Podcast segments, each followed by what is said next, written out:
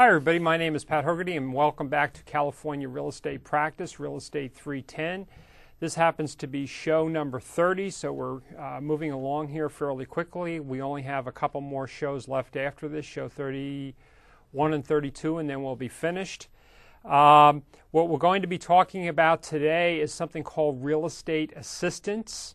And the reason why this happens to be a topic that's discussed in, in many textbooks and in your textbook is for, I guess you could say, for two reasons. One is, is that you may very well uh, be a real estate agent that gets to a point someday in your career in which you find that you're so busy doing all sorts of things like paperwork, getting ready for open houses, printing flyers, making appointments for clients that you have no time you know you have no time to do anything else and you get to a point where your business can't grow it can't get any larger because you're so weighed down in the day-to-day activities that you have to do such as maybe putting things in the multiple listing system or just getting ready to have an open house on a weekend. So what you may find is, is that you may have a need where you'll say, you know, if I want to grow a business or grow my business or get it any larger, what I'm going to have to do is is hire somebody. And uh, and today we have a lot of these larger agents, uh, big hitting agents, people that are doing 15, 20 million dollars a year on up. What they're doing is they're hiring real estate assistants to do that.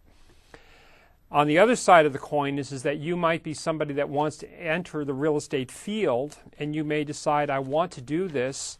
I kind of don't want to do it on a full time basis or, if you will, on a commission basis. I may, may very well want to do it, say, on a part time basis. And what's really kind of important is that when you do this, you're bringing a set of skills to the table. As an example, one of the things that I want to mention that some of the younger people especially have today is that you're very, very adept at use, the use of computers. And you may find out that you can work with a real estate agent that sells 20, 30 million dollars a year in real estate and is not necessarily very good at, at maintaining websites, doing all the electronic forms, or in some cases even cares or wants to do that. So you could possibly be working for them on a part-time basis, or you may even decide that you may want to work for two or three different agents performing those types of functions, such as putting things in the multiple listing system, ordering um, property profile packages from the title company, uh, getting loan documents together, doing those kinds of functions. And uh, some of these people that do this real estate assisting also will take the time to do things like get a notary license so that if necessary they can notarize uh, documents for their client. And in some cases, some people are actually kind of trying to work and build some form of a practice out of this besides just real estate assistance. They're becoming a notary, and then there are a number of courses that one can take specifically through uh, places like the Learning uh, Learning Exchange here in Sacramento, that uh, where you take a class to learn to be a a document signer, a person that signs people up for um, for things like loans. In other words, where somebody has to go out, explain the documents, notarize the documents, and send them back to the lender. And the reason why this is becoming more and more uh, kind of coming into the fore is because a number of the lenders are doing business over the internet from another distance. They don't have a local presence and they need somebody to represent them. So, again, uh, that's another area that people may start to clobber together or, or stick together some other different types of skills to make this assistant kind of work for them. Uh, anyway, a, so what we're going to do is just talk a little bit about this.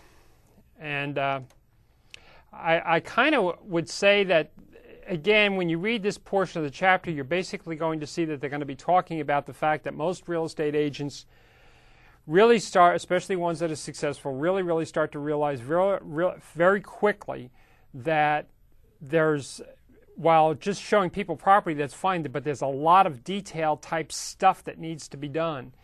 And that if they are a very successful agent, their time is better spent out in the field looking for property for their clients and showing their clients property and listing property for sale. Not sitting there and using Microsoft Word or Microsoft Publisher trying to create a home flyer or taking photographs of a property. That's not their time best spent. That's why they start to need real estate assistance. The nice thing about this is that you have a way that you can sort of maybe do something that will allow you to work with somebody that's a fairly top producer and sort of very slowly work yourself into the business uh, uh, uh, slowly without having to go into it and say, God, if I don't sell something within the first three or four months, I'm dead in the water and I'm out of the business. So you kind of want to think about it like that. But again, getting a several sets of skills are really important. They do mention um, here on some of the things, and then I'll talk about these, that what does a real estate assistant do? Uh, they talk about the fact that they're kind of like an extension of uh, successful real estate agents. What I have found when I sold my house a couple years ago, the gentleman that I used, his name is Carrie Lane, very, very successful real estate agent for REMAX in El Dorado County.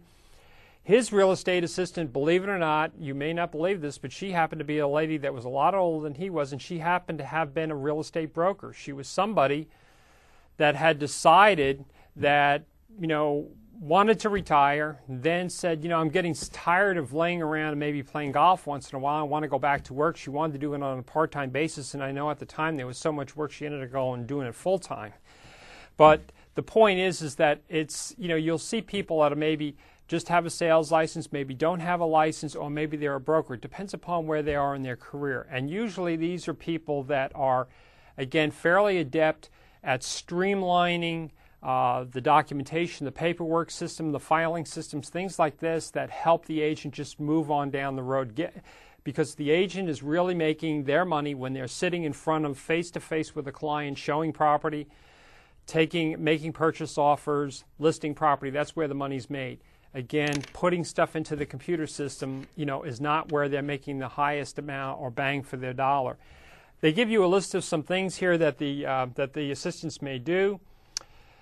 Uh, several of the things, uh, and again, I'll talk about whether you should be licensed or unlicensed, which is a critical factor you, you definitely want to you definitely want to take into account. You don't want to cross that line, but you may be doing things like we talked a lot about maintaining files. As you well know, there's a lot of files that had to be maintained, so that could be something. Taking care of incoming phone calls that are coming from listings from clients. Uh, I think when uh, Carrie Lane was in here and talking to us, he said it is not uncommon if you actually sit there and think about it, if you've got, a, say, four or five properties listed for sale, you're working with a few buyers, you take a look at the fact that you're communicating with the real estate, uh, the escrow companies, the title companies, the mortgage companies, the appraisers, the home inspectors. He said it's not uncommon for you to have maybe 150 to 200 different contacts you're doing just on a weekly basis if you really think about it. So taking some of that load away is important. If you are licensed, soliciting and making listing appointments, uh, so you could be doing follow up on that, preparing documents, updating client records, writing correspondence, communicating with clients, pulling in, preparing uh, um, comparative market analysis for the agent. Uh, getting the data together, maintaining the company websites or their websites. That's, you know, let me mention here for a minute on these website things. One of the things that I really find interesting is, is that a lot of agents turned around and created websites, and I can tell when I look at them.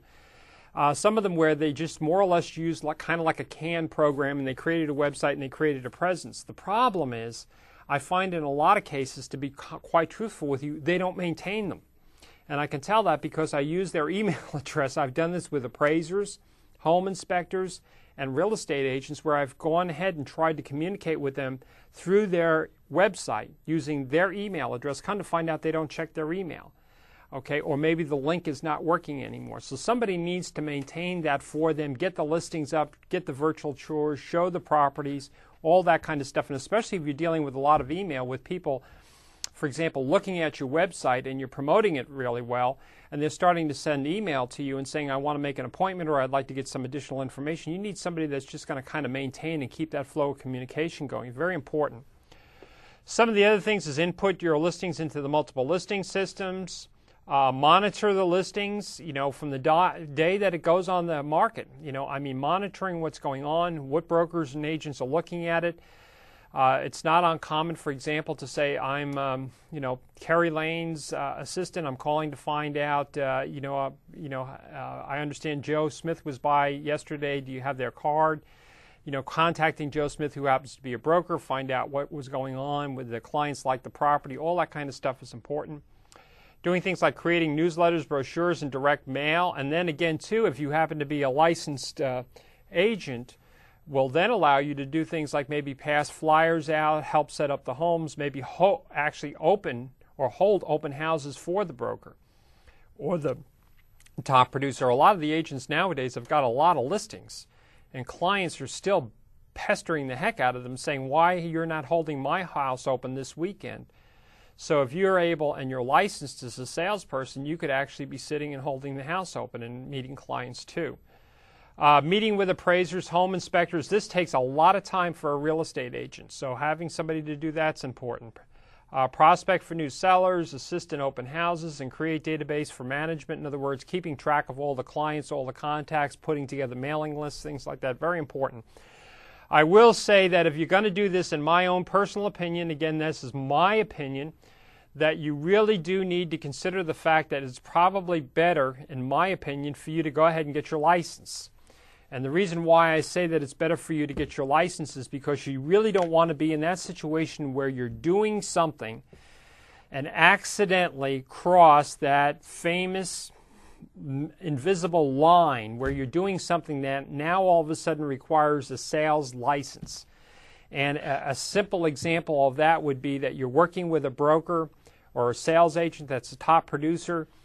They tell you that uh, that they're going to have an open house on a Saturday. You say, "Okay, fine, I'll meet you out there." You get there. They give you a phone call about 12 or 1 o'clock in the afternoon. This is just a, a situation and they tell you, listen, I had a flat tire, the car broke down, I had an accident, something. Could you go ahead and just start holding, getting the doors open?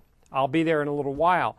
And before you know it, people are walking in, clients, and you start doing things like maybe looking stuff up for them on the multiple listing system and not even thinking about it. And before you know it, you magically cross that line. I think in a lot of cases, what you should be doing is just get your license so you don't have to worry about doing something that the that the Department of Real Estate is just going to get you know is going to pull your you know is going to get you and the agent in trouble. I think if you're licensed, then you should be okay. Um, anyway, um, again, they go down why you should become an assistant. There could be a lot of different reasons why. Uh, you know, you may be the type of individual, for example, that may be very, very good at working with books, getting things organized, uh, keeping things straight.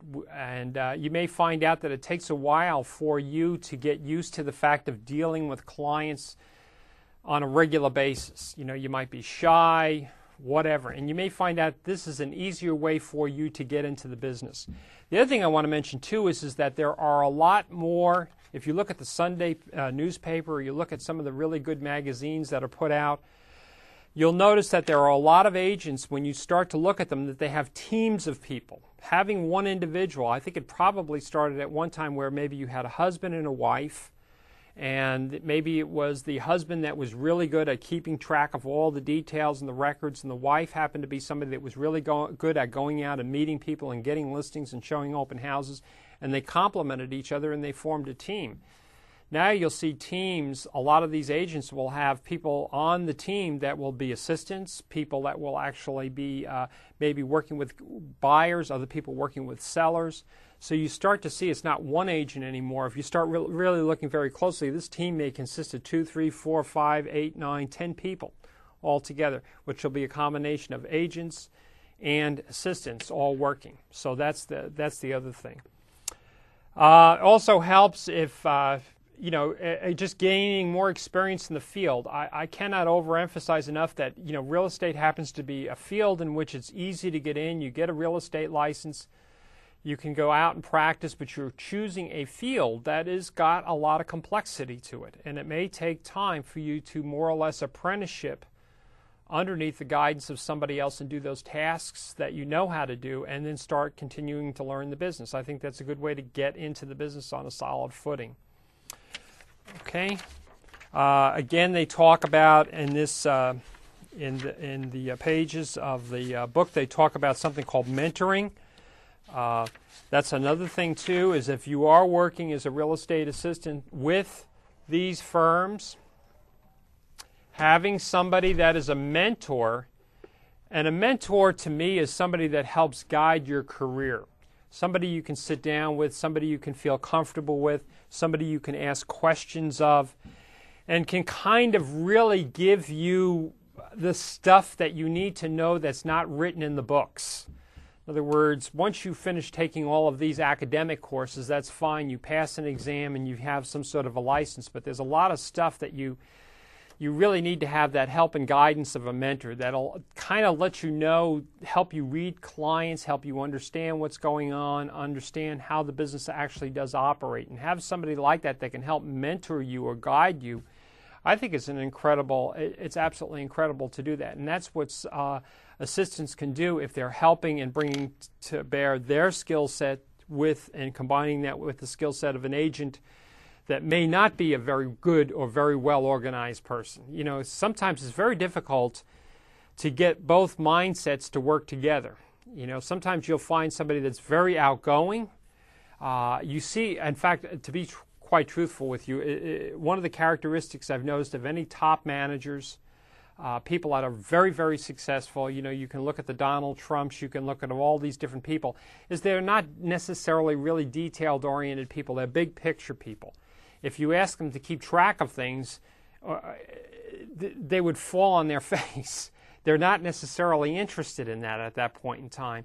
And these and, and I see that here, even with our administrators at the college or at a hospital or at a business, you need to have those assistants which help keep the the the the, uh, the, main manager on track, if you will, keep them going. Very very important person, and it's a good way to get into the to the system. Um, you know, it's types of finances. I'm just going to kind of talk about this. I'm not sure exactly uh, exactly how this works, but you're going to find out that some of these assistants are paid in different ways. Some of them may very well be on what we would consider a salary. So what will happen is that the broker will say, "I need somebody to come in, either full or part time." These are the de- and, and, what they'll want to do. You'll want to do with the agent or the you know the broker, whoever you're working for. You're going to want to specifically identify what duties and responsibilities you're going to do because you're going to want to have it like almost like a to-do list. And what you're going to do is then you're going to, you know, one of the ways that they can compensate you is to pay you a salary. That could be one way. They could, I've seen relationships where they pay you a salary and they pay you some portion of the commission that they earn because the more successful you help them become, the more successful they are, the more money they make, and therefore they'll help compensate you back that way. Uh, and then possibly once you're working with them, if you happen to be an agent that wants to come along, in other words, wants to, if you will, uh, someday have your own uh, uh business, if you will, your own, uh, in other words, be your own, have your own clientele, you may find out that you may gradually work into the business where maybe if uh, you're helping the agent, you're holding open houses, and then if you have a client that you meet at the open house, that might be where, hey, I'm getting paid for through the agent, and I'm also have the opportunity to take if I meet somebody and can form this relationship and and help them find a house. That's another way that I can get compensated. So again, more creativity is a lot of different ways.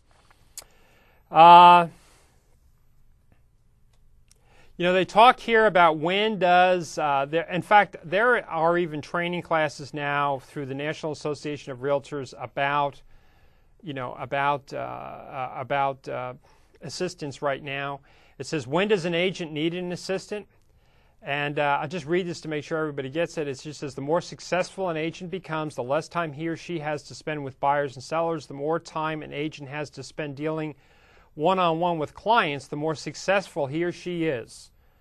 Again, an agent's going to make their money if they're able to go out and show a lot of houses all week long and list a lot of houses all week long.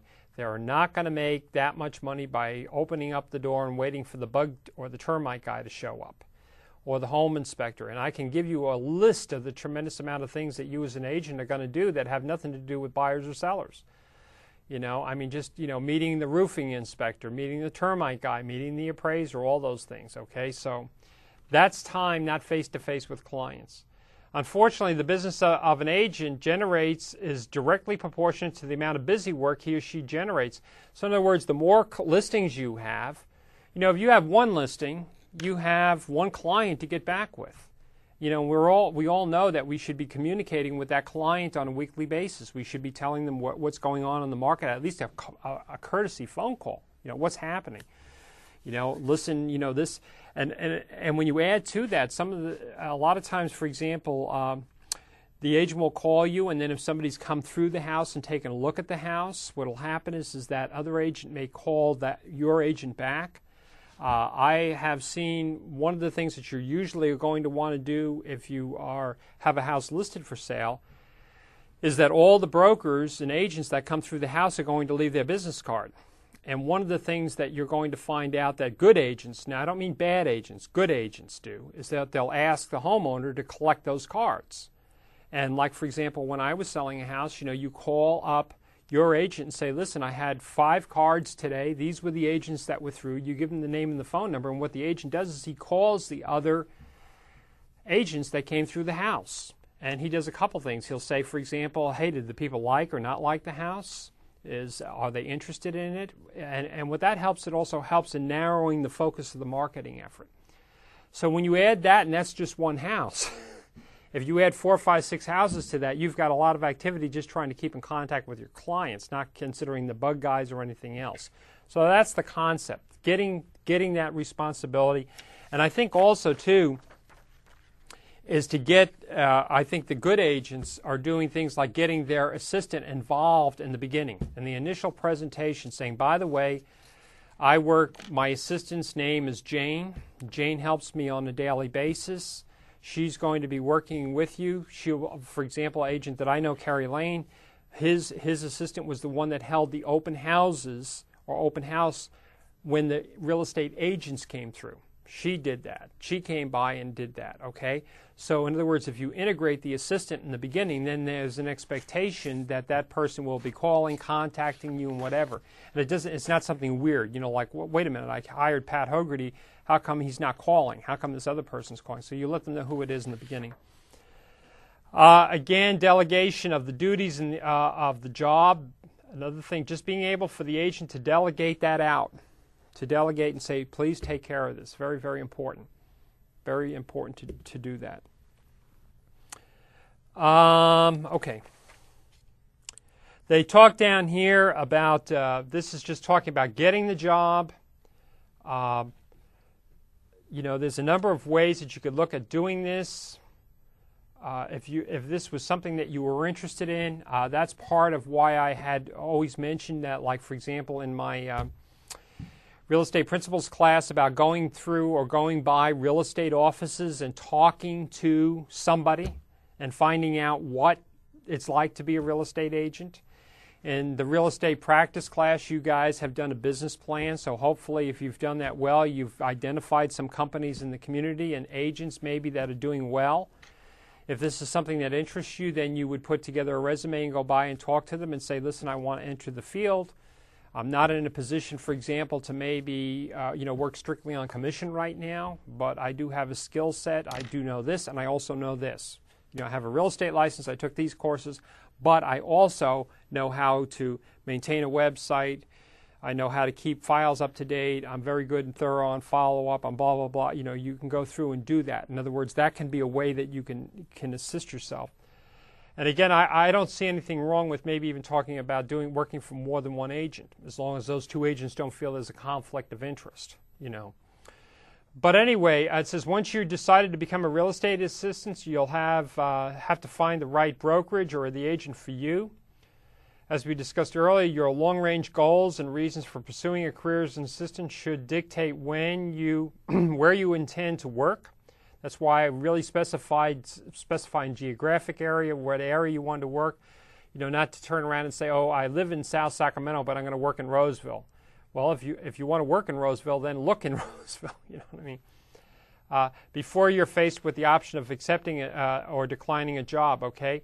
And then down here, they just talk about what you want to do, what you want to put in your resume, which is, uh, I think, is uh, you know very very important topics. Uh, one of the things that I find is that uh, you know there's a lot of books, a lot of materials on how to prepare a resume. I've gone on both sides of the table. I've been on the side where I've sat down and tried to figure out how to do it, you know, and spent a lot of time uh, working on it. Uh, And guess what I did? I went down and I looked at all the books that they had at Barnes and Noble and, and, and Borders books, and I went through and I followed exactly what they said to do. And you know what? It works. I've also been on the other end of it where I've had to read resumes coming in. And it's amazing how many people never read the book. You know, they just don't. I don't know why. You know, they send in a package that's huge, or eh, you can't read it, or it's just not well detailed. But putting together a resume, letting people know that you do this, Another thing you could look at too, just as a thought, is maybe the possibility of you providing that as a service to somebody. You know, starting with something that you know how to do. You know, there's a lot of this stuff. Uh, I can remember years ago where there used to be people that would provide secretarial service to small businesses. Uh, I had used them to do things like typing and stuff like that. Well, now you can have that service if it's specific to an industry that will maintain that.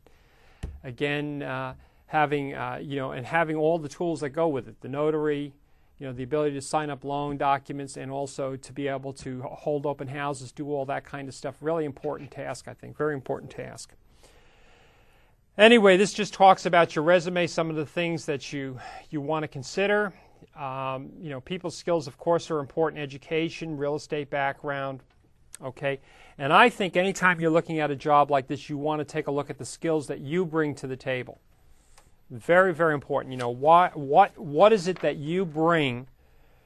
You know, a lot of times people, I say to people, you know, take a look at your background, take a look at your history, where you've been, what kind of knowledge that you have. Don't take that knowledge and throw it away. Try to figure out some way to capitalize it. If you've been uh, in the administration area and you're very good at that, that's great. If you're very good at dealing with people, try to emphasize those skills. Don't just kind of throw them away. Uh, so they go through and they talk about that.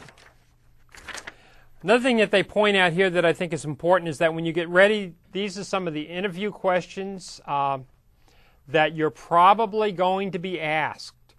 And, you know, I think that one needs to be prepared if they're going to do this to take the time because you're going to be asked this kind of question in this kind of a format. It may not be exactly this way, but it's going to be in some format like this.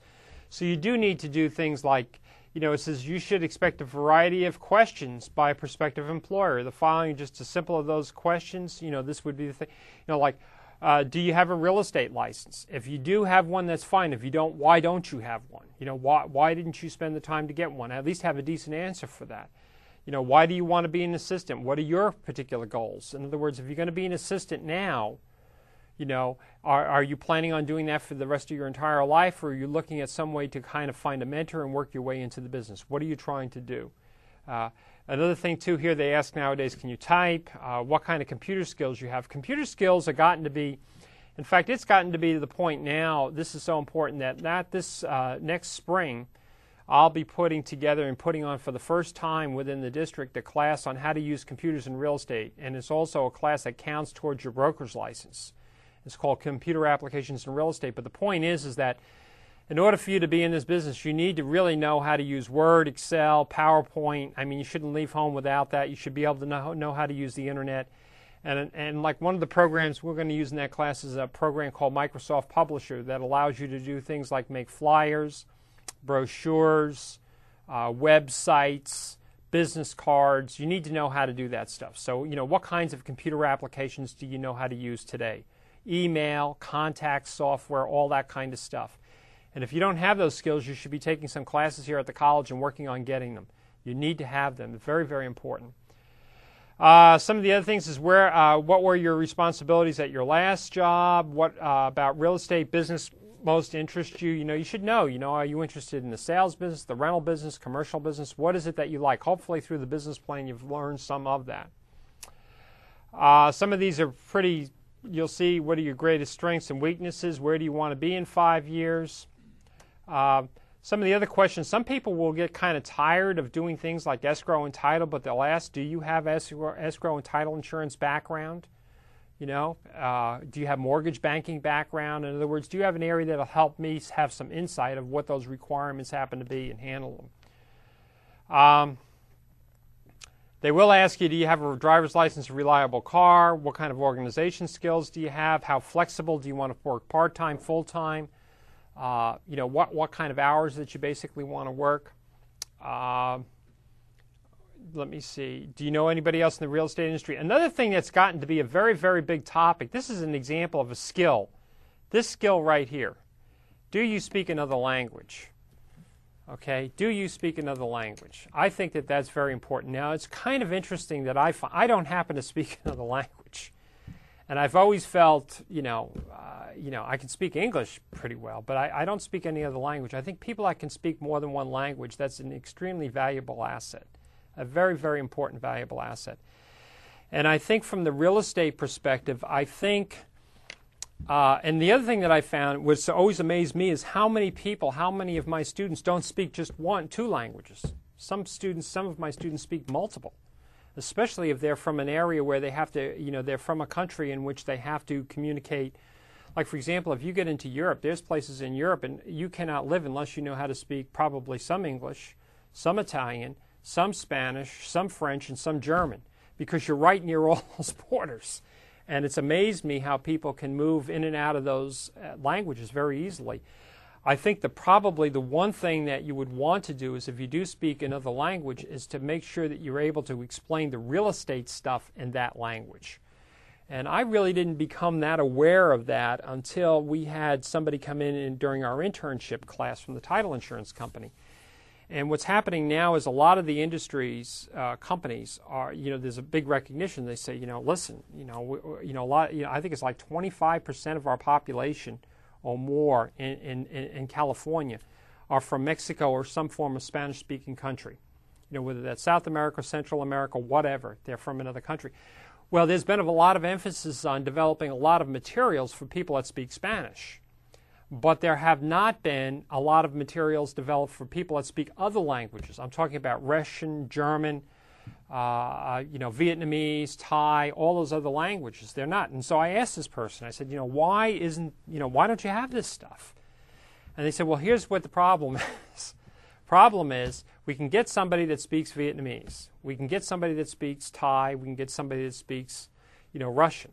The problem is we also need that person to be able to have enough knowledge in real estate and title insurance to be able to explain what this means. So, in other words, they have to understand the real estate and then understand how they can communicate what a grant deed is in, say, Russian or German or Spanish or, or, or French or Thai or whatever it happens to be. So, again, that if you do speak another language, you kind of have to think about how you're going to explain that. And that's the problem. That's one of the problems why they're having a difficult time getting some, you know, the, getting somebody to interpret that because you know you sit down, they speak a normal language, but they don't understand the real estate terms. So you may, maybe really need to emphasize that. That's a very important, very very important topic, if you will. Okay. Um, then they may ask you some other things about how to handle customers, irate customers. Uh, I don't quite ever understand why. Um, I can understand why a customer gets upset, but as I've gotten older, I don't quite understand, and I can handle them, but I don't quite understand why a customer thinks that they're going to get more by beating somebody over the head. You know, usually you can get people to do things by being nicer to them than you can um, than you can being uh, not very not being very nice to them. Okay. Um, some of the other things that they talk about in here is, uh, you know, the job offer. Is it going to be part time? full time, whatever. The interesting thing is, whatever, whatever kind of a job you're going to do as an assistant, make sure that you have those duties, uh, those uh, duties identified. Because you, what you don't want to do is be in a position where you're hired as a part-time person, 20 hours, and there's an expectation. See, there's a, there's a difference. You come up with 20 hours because you believe the work you're going to do is going to take 20 hours. So you say, I will be in here Monday through Friday from 8 to 12. But, you know, if they say, oh, you're going to be here and continuously shovel more work on top of you, but your hours don't expand, that's usually what happens in many cases with a part timer, especially in an administrative mode. They start doing something, and then before you know it, they were handling maybe, you know, let's say 10 clients that week. Now they're handling 15, now they handle 20. That may mean where that job has to grow. In other words, they, maybe they need to go from part time to full time you know, in order to make that job work. So you really do need to know about that and what that job job description is really going to be. Okay, so pretty much talked about that. We talked about full-time employee. You could also be what we would commonly refer to as non-call. Again, that could be where the agent has some sort of a need on some basis and needs to have you do some function, such as maybe go in and organize things, uh, you know, during a certain uh, high demand period of time, you know, in the spring or the summer, and not in the fall. Or maybe you may have again where you may be working for more than one person. Okay, I don't see anything wrong with that. I mean, a lot of agencies, a lot of uh, a lot of companies hire temp people on a regular basis during periods of time to come in, get the job done, and move on to the next job. And for some people, that may be, may be just exactly what they want. Uh, the other thing that you want to do is to know whether you, as an employee, what are you going to be? Are you going to be an employee or an independent contractor? Uh, if you are an employee, what that essentially means that that person you're working for, depending upon how they're organized, may very well be in a situation where they're having to do things like do withholding for, for income taxes. Uh, they may have, have to be putting you under or providing workman's compensation or some other kinds of benefits. Okay? As an independent contractor, on the other hand, you're what we commonly refer to as a 1099 employee. It's like your own business. So you want to know what kind of relationship am I going to have? Am I actually going to be a business? Am I going to be an employee and treated like an employee, or am I going to be treated as an independent contractor? As an employee, there would be like an expectation you're going to be here from 8 to 12. As an independent contractor, it may be based on the amount of work. It may be like, okay, on a weekly basis, I want you to come in, put all my listings in the MLS. I want you to make all my flyers. I want you to update my website. I don't care whether that takes you five minutes or 20 hours. This is how much money you're going to get paid to do that. Okay, that's what we mean by the difference. Okay. This happens to be, this form here happens to be, and again, we don't have necessarily the time to go over every single solitary detail, but this is what we would call the personal assistance contract. Again, this is a California Association of Realtors uh, document that you would be um, working with. I would highly recommend, like I would any kind of a document that you would sign, whether it's a listing agreement or a buyer's purchase offers or, or a lease agreement or a rental agreement or whatever it happens to be, to take the time to read it and understand what it is. Because what you don't want to do is find out you signed something and then later on, now something comes up and now you're going. And what happens is these contracts usually don't mean anything until something comes up where there's a disagreement. So again, this is up here where you're just putting this agreement as dated, what date it is, who it's between, who's going to be the assistant, who's going to be the licensee. Uh, it's talking about uh, the associate licensee, who this is. Is uh, it says the associate licensee is a real estate uh, is a California real estate licensee with, and then this is identifying in the beginning, do you have a sales or a broker's license? Okay.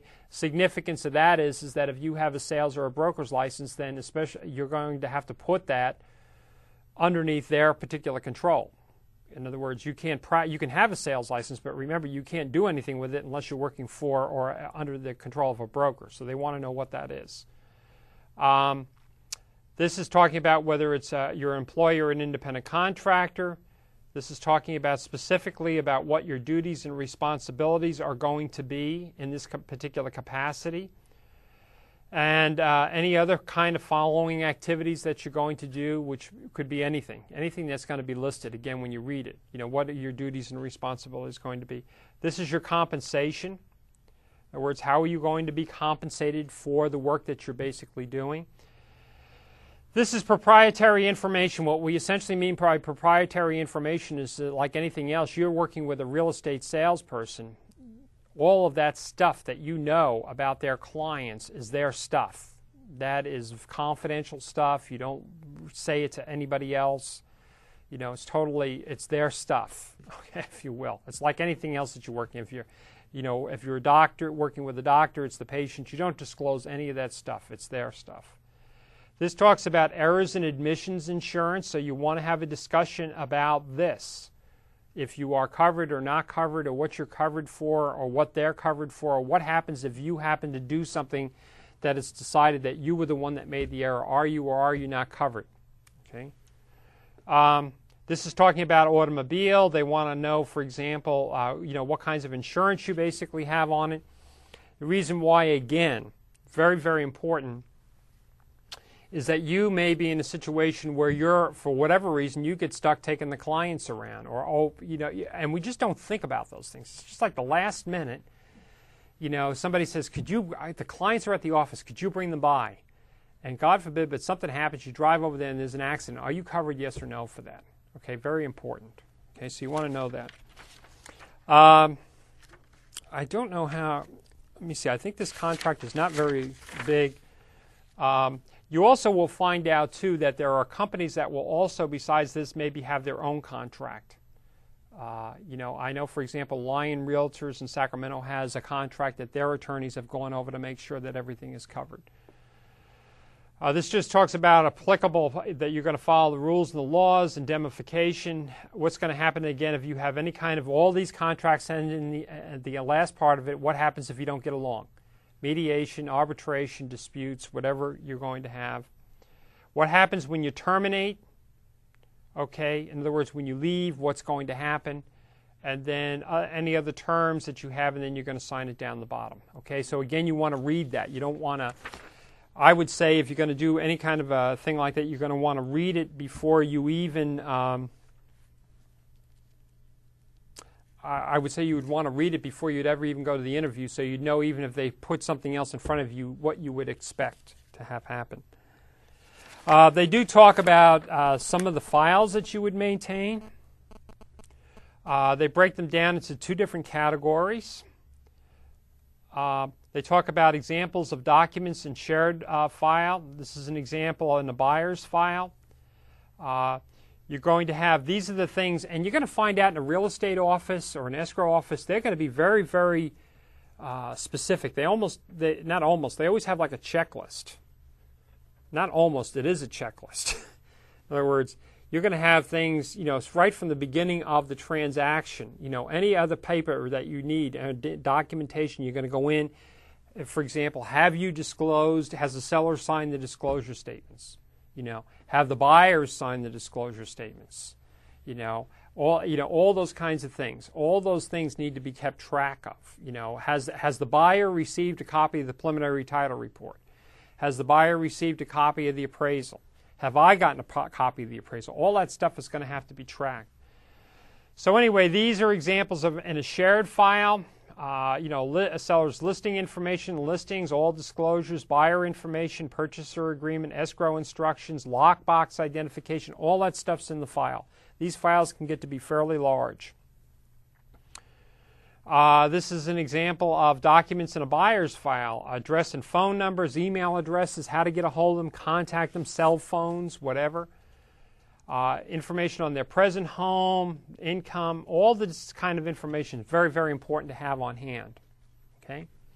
You never know. okay? This is something that would go in the area of the seller's file. We talked about things like agency disclosure. Remember, we have to disclose that, you know, what relationship we have. Uh, listing, uh, all these other agreements have to go in here. Okay? So, anyway, that talks about the do- documents that you have to have available, if you will, on a regular basis and keep track of them. Uh, some of the other duties that you're going to have is things like keeping and assisting with appointments. Uh, you know, that might be where you're, you're, you're actually working, in a lot of cases, setting up calendars making sure that the broker is very productive, figuring out after a period of time what things it would be better for you to do versus what the broker does. You may find out that it's better, you know, that the broker maybe they attend a, a multiple listing meeting once a week, and maybe it might be where they have you attend one in another location, especially if you happen to be in an area where uh, you're selling on both sides of, say, a county line. Like, for example, maybe you sell properties in Roseville and you maybe need to go to the Placer County Board of Realtors, and you're also selling properties in uh, in the Orangevale area, and you need to go to the Sacramento Association of Realtors. Both of you need to do so. You're apprised of what's being sold in the area. So keeping track of that, the appointments, uh, keeping, uh, reminding people. In fact, one of the things that I realized, uh, not realized, but the uh, one thing that, you know, if you go to a dentist's office or doctor's office, one of the things that you're going to notice that that person that sits at that front desk, the reason why they pay that person, their real job, when all is said and done, is to keep that doctor busy, is to keep them employed. And if you think about it, the next time you go to the dentist or the doctor, especially dentists, you're going to find out that you may have an appointment for something. You're going to get a phone call at least a day or two beforehand to find out if you're still going to be coming in because they don't want any blank spaces. Any time that's lost in that schedule is lost for revenue. You know, if a dentist has an appointment to pull a tooth or clean teeth or do something from 11 to 12 and you don't show up, they just lost money. So, what the idea that receptionist does, besides scheduling your initial appointment, is to call you back and say, listen. They don't say listen, they just say, by the way, hi, this is Jane or Pat or whatever. Did you receive the appointment card? I just want to remind you that you're coming in. And the, the thing is, is to get people to show up to fill the schedule. So, as an assistant, you may very well be doing that. When people tell you, for example, you're going to find out in this real estate business that you'll talk to people. And what will happen is maybe you talk to them in January about listing a house for sale. And they say, you know what, we're thinking about selling the house. Maybe you've gone over there and done a comparative market analysis. And what happens is they say, but you know, we really don't want to sell the house. We want to make it so that what we're going to do is sell it and then we can move during the summer when the kids are out of school and then we'll all be settled in the new house. So why don't you call us back in March? Okay, so you may find out that you're going to have the assistant will take that and, and keep that file going on a regular basis. Call all those people up and say, by the way, you know, uh, just calling to remind you that you spoke to Pat, you know, in January about listing your house for sale. Um, you know, we want to set up an appointment, or we want to do a comparative market analysis, or we want to do something. Keeping that ca- that calendar full all the time, keeping that a you know, you're almost like being a slave driver to that real estate agent that you're actually working for. You're making sure that Monday they're busy, Tuesday they're busy, Wednesday they're busy, they're busy all the time, and that's that's that's the important thing. Keeping that calendar full. Otherwise, there's no revenue coming in the door. Uh, and again, that can be something that some of these top producing agents need. They need somebody to keep them going in the right direction. So, th- doing that uh, and staying in touch with uh, your agent's clients, uh, it's amazed me to be truthful with you. If you have, if an agent has worked with a client, a buyer or a seller, you know, and that's been a successful relationship, you know, they've liked the services you've provided it I think it really stands to reason. It makes a lot of common sense that you keep in contact with them. You know, one way or another. Send them something. Send them an email. Do something to keep in contact with them. It doesn't hurt, especially if you're assistant, to make a phone call. You know, maybe once or twice a year, and just tell them. You know, did you receive the literature? Did you get the stuff? How's the house going? Something to keep in contact because it's interesting. You can talk to them for a few minutes and then it just doesn't hurt to ask that one magic question. By the way, do you know anybody that happens to be looking to buy or sell a house? You know, if you ask enough people, somebody may very well say, Yes, I do. My brother's coming into town, and I'm glad you called. You know, could you put together, you know, some literature on buying or, you know, buying a house? Keeping in contact with those people are very, very important.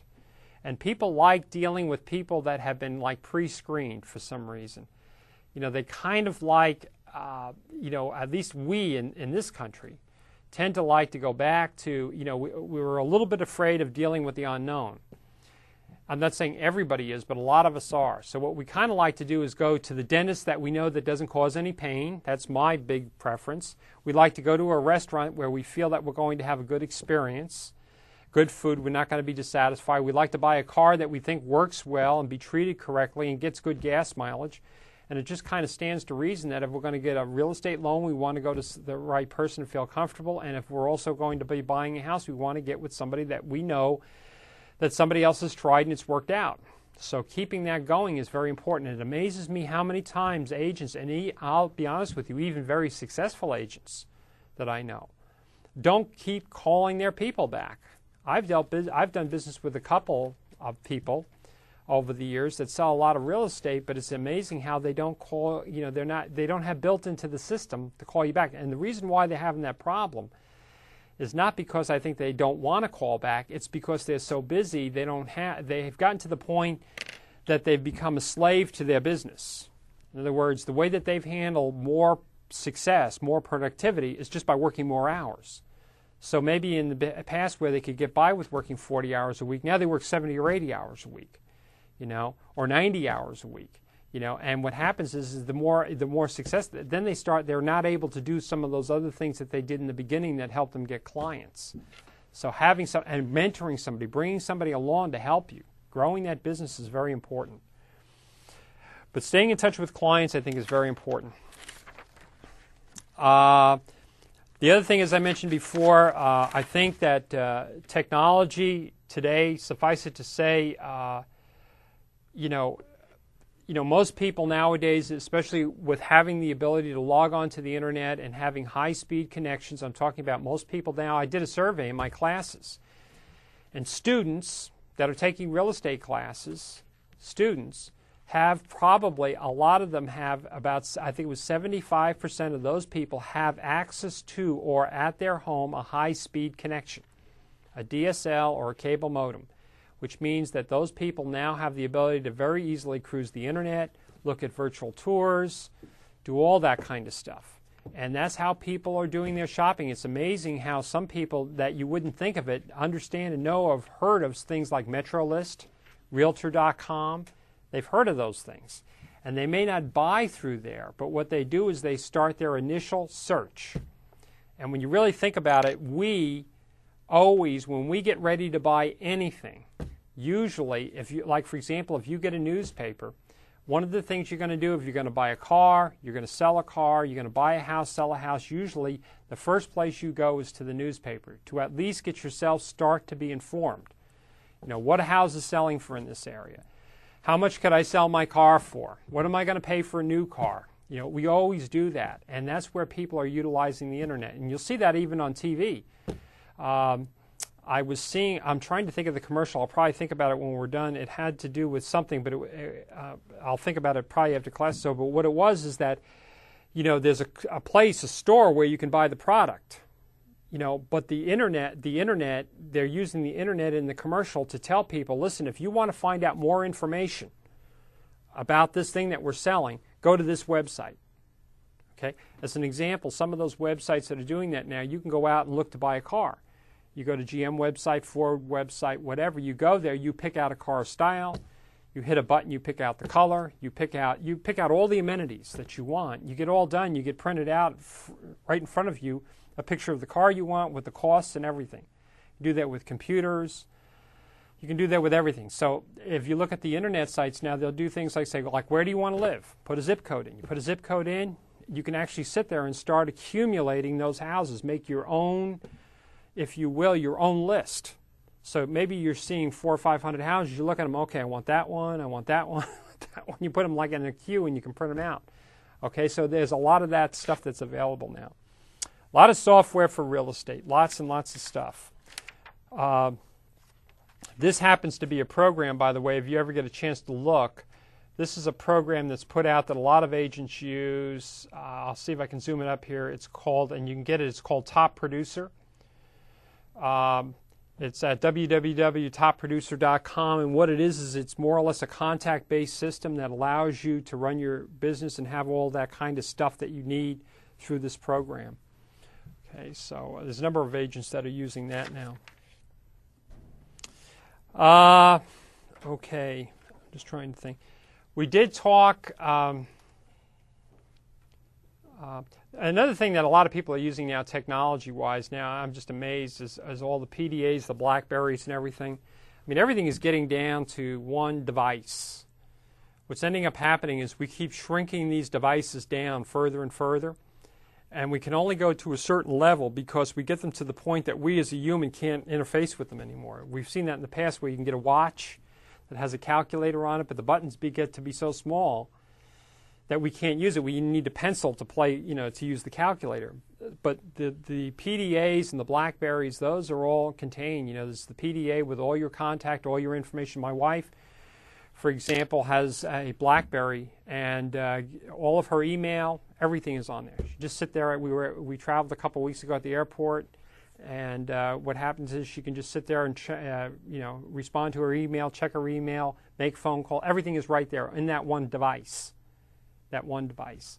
And now you're talking more about people being able to do uh, not just text messaging, but actually being able to send people things over their telephone. In other words, being able to send them photographs of the homes, prices of the homes, do all that over the telephone. That's totally doable now. Uh, so technology is something you really need to know about. Uh, we did talk about Notary Public. Uh, if you ever want to know why this is a helpful thing to know how to do, is because a lot of times people are put in a position where they have to take a note, have a lot of documents signed and notarized at a certain time, and it's usually some kind of an oddball time. Uh, in fact, a lot of, um, of uh, title insurance companies and escrow companies that have people out of notaries will use these companies to do this because they need somebody to go out to the person's home or it's going to be done on some on the weekend or sometime at night or whatever. In fact, a lot of these companies now, what they're doing, is, uh, they have now, as I was mentioned before, document signers, and there's courses for that at uh, the Learning Exchange. But what's happening is, is that these companies are faxing the stuff or delivering the stuff via UPS or Federal Express to your door, you take the package, go over to the client, explain the stuff, sign them all up, send it back, and then there's a fee that you're paid for for that, you know, for the notary fee or whatever. But knowing how to do that, I was just downtown the other day and noticed that there was an attorney's office that had a little sign in the window that said notary. You know, they didn't put that there by accident. They put that there because they hope that maybe somebody will see that and come in. And when they come in, they'll say, "Oh, by the way, you know, we also do wills and trusts and." you know, adoption law or whatever they happen to do. So it's a way of getting people to, you know, again, getting business. Okay. Okay. They talk a lot about a notary, but I don't think we need to basically do that. Qualifications are not difficult. There are a number of different classes. You just take them, and uh, again, uh, again, the learning exchange happens to be uh, one that uh, one of those organizations that provides that. And if you're ever interested in that, they have a website, and also you can go to uh, probably most coffee shops in town, like a La Bou coffee shop, and get a copy of their of their classes that they have, and at least be able to read a description and see what the particular class is about, what the fees are, and at least find out about it. Again, again, that's really kind of important uh, to do that. Even as an agent, you may find out that you want to do that. Uh, a couple other things they talk about in the end here um, is escrow coordinator. Um, escrow coordinator again this is something that you may find out that when you're working as an agent you may uh, or you're working for an agent and they have a lot of transactions going on you may find out that they need to have somebody that's going to be keeping on top of the escrow. The one thing you don't want to have happen is have the whole deal fall apart because some little stupid piece of paper didn't get there at the right time. And so having somebody that's, while the agent is out showing property, somebody that's tracking and making sure that, you know, all of that the, that the clients are getting in whatever information, documentation, funds, or whatever to the escrow is important, or following up with the escrow officer. Maybe the escrow officer says, you know, I've been trying to get a hold of them and I can't, and you have a way of doing it and getting a hold of them. Okay, and I guess the bottom line is, is that what you're really looking for is just finding out and, and keeping track of all the details that need to go on in a business. I think that's very important uh, to do. And with that, that takes, we're ending now show number 30. We have two more shows, and we'll see you back again for show 31 and 32. Thanks a lot for coming. See you back here the next time.